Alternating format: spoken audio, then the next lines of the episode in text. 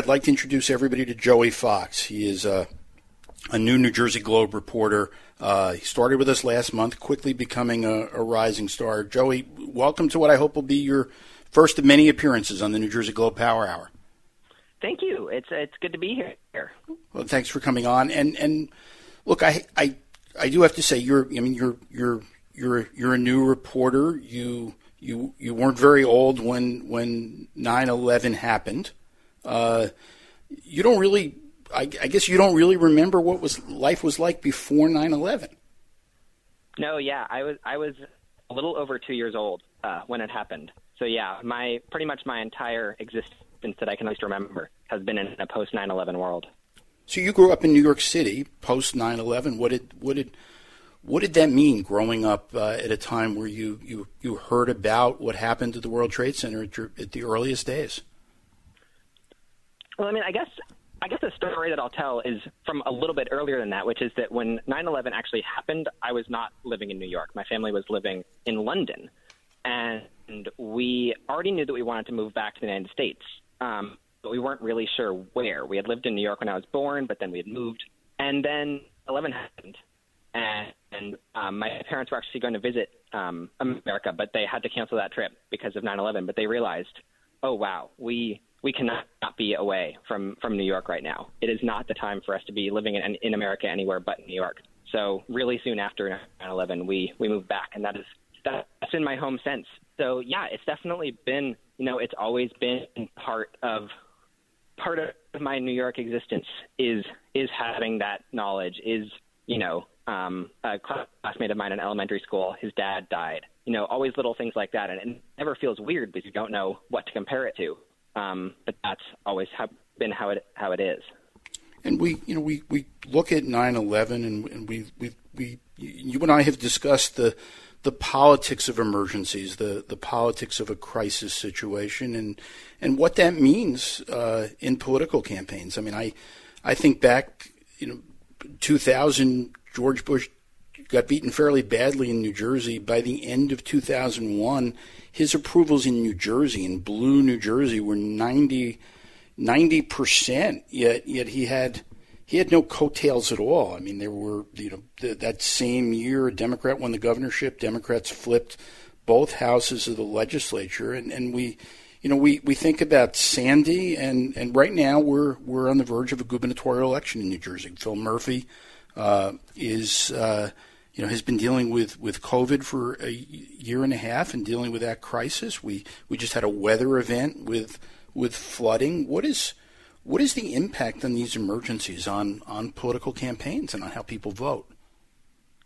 I mean, it's a complicated answer, as the whole litany that you just gave kind of demonstrates, each of those events had really different effects where, Democrats still flipped things in New Jersey in 2001, but then in 2012, in the aftermath of Sandy, people like Barack Obama suddenly had all kinds of extra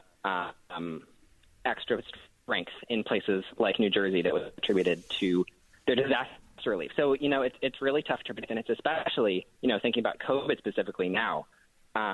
People have compared it to 9/11. There's been a comparison that goes around where, okay, now, in these terrible days, in the especially terrible days of COVID, we've had a 9/11 every 2 days or comparisons like that, which, you can debate whether those are really in good taste or not, but we've never really dealt with a crisis of quite this consistent scale, something that just keeps on going and going and going. And, we don't know how to deal with it. Emotionally, we don't know how to deal with all this loss, but we also don't really know how to deal with it politically. We don't know how to judge leaders for their handling of these events that just will not stop coming, will not stop causing crises. So that's an answer that doesn't really contain an answer. But, it's hard. Welcome to New Jersey politics, exactly, right? Yeah, exactly. But, we look at Governor Murphy and New Jersey, as people have heard me talk about, as democratic as the state is, it hasn't reelected a Democratic governor in 44 years. Phil Murphy, is it fair to say that Phil Murphy's political future is a referendum on his leadership during COVID? I think to some extent, yes. I mean, it's one of those counterfactuals where you can never really know what kind of gubernatorial election we'd be looking at if it weren't for the reality of COVID. You know, at this point, nearly half of Governor Murphy's term has been dealing with COVID. So the idea of a reality where that isn't the case is just such a different reality anyways. But yeah, I mean, I think that in this time where people have tended to rely on people in power, and, you know, Governor Murphy has done lots of things to make himself visible and apparent in the middle of this crisis, and now he appears to be in pretty good shape for re-election. So yeah, I think that there could definitely be a connection there. So these crises, and I'm speaking with Joey Fox, a political reporter with the New Jersey Globe. These crises seem to put leaders like Phil Murphy on a national stage. I mean, we saw just since last week with the flooding. And the emergency created around Tropical Storm Ida, that Phil Murphy was on national television showing, talking about what their response is. Is there? It's got to be hard for Jack Ciattarelli to compete with those kinds of opportunities for an incumbent. Yeah, definitely. And I think that our natural instinct when there is some kind of tragedy is to trust the people already in charge and trust those people when they say not to politicize it, which is a completely fair thing to say, and we don't want to make things like 9/11 or things like COVID into political battles, although a little late for that. We've kind of had a lot about both of them. But yeah, that does make it difficult for anybody who is not in power to make a compelling argument for themselves without directly making some kind of tragedy that the incumbent is dealing with into a directly political fight. And it seems like it was immediately political, and I'm not saying that in a bad way, but New Jersey had disaster declarations. There were states of emergencies. What happened? Joe Biden came to New Jersey to tour flooding. He was standing next to Phil Murphy, next to Tom Malinowski, next to Cory Booker. National audience for Phil Murphy, and I should point out, New Jerseyans start voting. The ballots are due out 1 week from today. So what does that mean? I mean, it means that when people are getting their ballots, they're going to have these images in mind. Who knows how many people are going to take advantage of early voting? Since this is such a new thing in New Jersey, it's hard to really game out what kind of effect that will have. But yeah, I mean, the fact that we've got this disaster happening now and voting happening now is sort of a combination of things that we really haven't seen in a while. It harkens back a little bit to Sandy, when Sandy hit and the 2012 election were so intertwined. Yeah. No, I mean that was at a point. I remember there were a lot of Republicans across the country, angry at a Republican governor in New Jersey who had his arm around the president of the United States, who was in a close re-election race.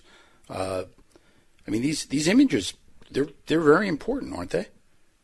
Yeah, and there's sort of another interesting counterfactual in, President Biden is a Democrat, Governor Murphy is a Democrat, and a pretty strong majority of the people who represent the really devastated areas from Ida in this case were Democrats. So, you have these meetups in Hillsborough or in Manville that are pretty one party sided regardless.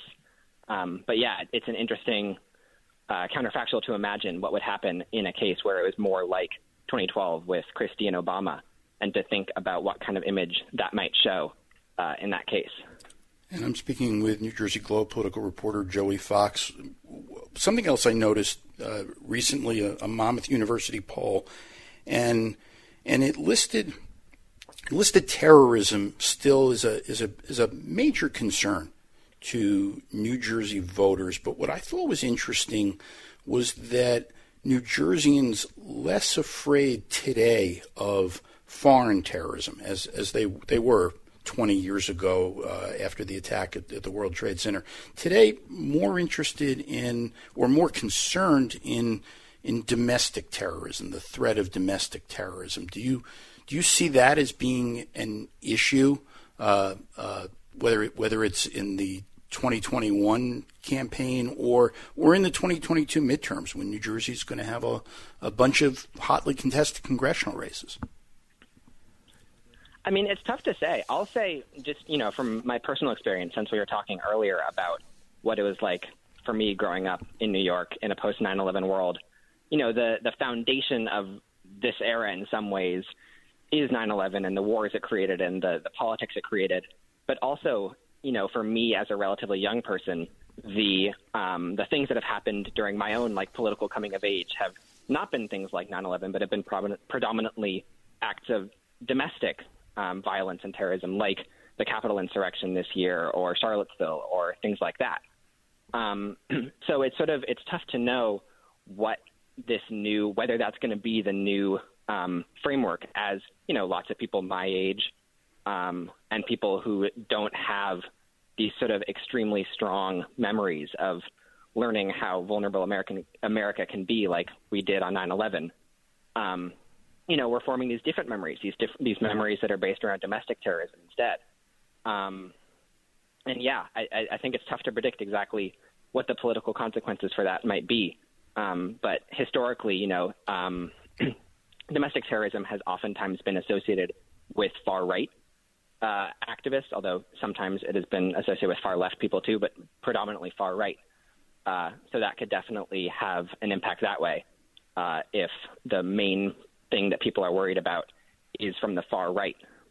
That certainly could have a political impact. Understood. I've been speaking with Joey Fox, New Jersey Globe reporter. We're still trying to get Don DiFrancesco and get through these technical issues, but we're going to take a quick break. This is David Wildstein, the editor of the New Jersey Globe, and you're listening to the New Jersey Globe Power Hour on Talk Radio 77 WABC. Welcome back. It's David Wildstein. I'm the editor of the New Jersey Globe. I'm talking to Joey Fox, a reporter for the Globe. Joey, thanks for staying on. Yeah. No problem. And I want to apologize to the listeners. We had expected to have former Governor Don DiFrancesco on. We've had some technical issues.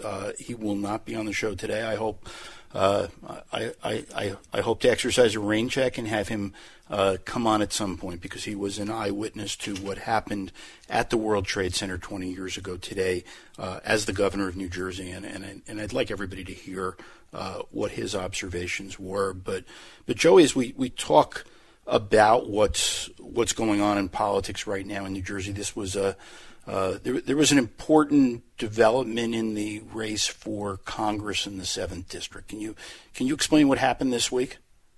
Yeah, so in many ways it was an important announcement, and in many ways it was sort of the promise of a future important announcement. Basically what happened was the House Ethics Committee, which has been looking into Congressman Tom Malinowski, who's from the 7th District, which is a very competitive district, announced that it was continuing its inquiry into him for making a ton of stock trades in 2020 and then not properly disclosing them.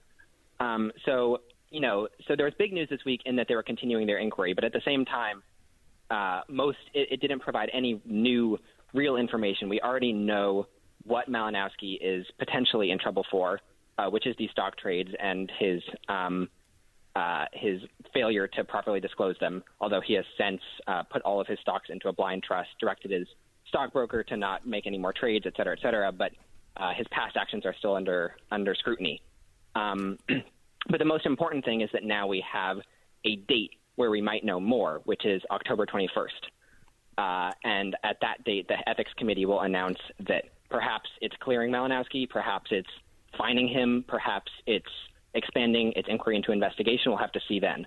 But what this means for Malinowski is that he's got at least another month and a half of potentially being in trouble from the Ethics Committee and receiving a lot of attacks from the National Republican Congressional Committee, calling him Trading Tom, attacking him for this inquiry, et cetera, et cetera. And Tom Malinowski, that's a primer on it. It is, and he barely I would encourage everybody to read Joey Fox's story on this on the New Jersey Globe. Malinowski won. I mean, it was an extraordinarily close race by 1% against Tom Kane Jr., the Republican Senate minority leader. And this is even as Joe Biden is winning the district by around 10 points. So right. It's definitely a significant underperformance even before this stock story broke. So this is going to be an issue regardless, I think, of where the Ethics Committee, what they decide to do, won't it? Yeah, I mean, that's certainly what the NRCC is hoping for, because they've already put a lot of investment into this image of Malinowski as Trading Tom, as this kind of scurrilous Washington insider. And yeah, it's the kind of thing where, you know, if Malinowski is found guilty and, you know, it's not a criminal court, but, you know, he's found to have committed violations and he gets fined, then that's certainly a great attack line for Republicans. And even if he's not, you know, we in the media might say, well, Malinowski was clear to this, but the NRCC is unlikely to be so forgiving. They're probably going to keep on hammering this image, regardless of exactly how it comes down. And the backdrop of all this is redistricting, and that the events that'll take place with this inquiry and the Ethics Committee, I think they were very clear to say that this doesn't reflect on Malinowski yet. It's simply an announcement of their process, yes. But it'll be involved in redistricting, I would imagine. Yeah, so New Jersey is going to have to do some reshuffling of its congressional districts, where its two most urban districts, so that's the one based primarily in Newark and then the one based in Hudson County, are quite overpopulated, and all the rest, or almost all the rest, are underpopulated or about even.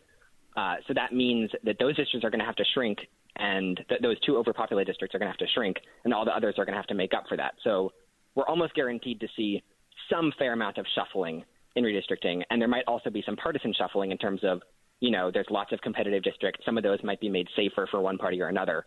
Sure. And in the event that Malinowski, you know, gets significantly slammed by the Ethics Committee, the Redistricting Commission might decide to say, well, look, this guy, is he really worth preserving for us? You know, he's got this bad record. We can make his seat safe Republican and make all of these other North Jersey seats safe Democratic. Well, none of us know yet what's going to happen, but yeah, this is purely hypothetical. But just sort of that is one potential conclusion of this. It is. I've been speaking to Joey Fox, reporter for the New Jersey Globe. Thank you for bailing me out for a segment. We apologize again for Don DiFrancesco not being able to make it. But everybody, again, 9/11, hugely solemn day, and all of us will forever remember the events and the heroism and the people who were involved. So thanks for listening this week. This is David Wildstein. I'm the editor of the New Jersey Globe, and you've been listening to the New Jersey Globe Power Hour on Talk Radio 77 WABC.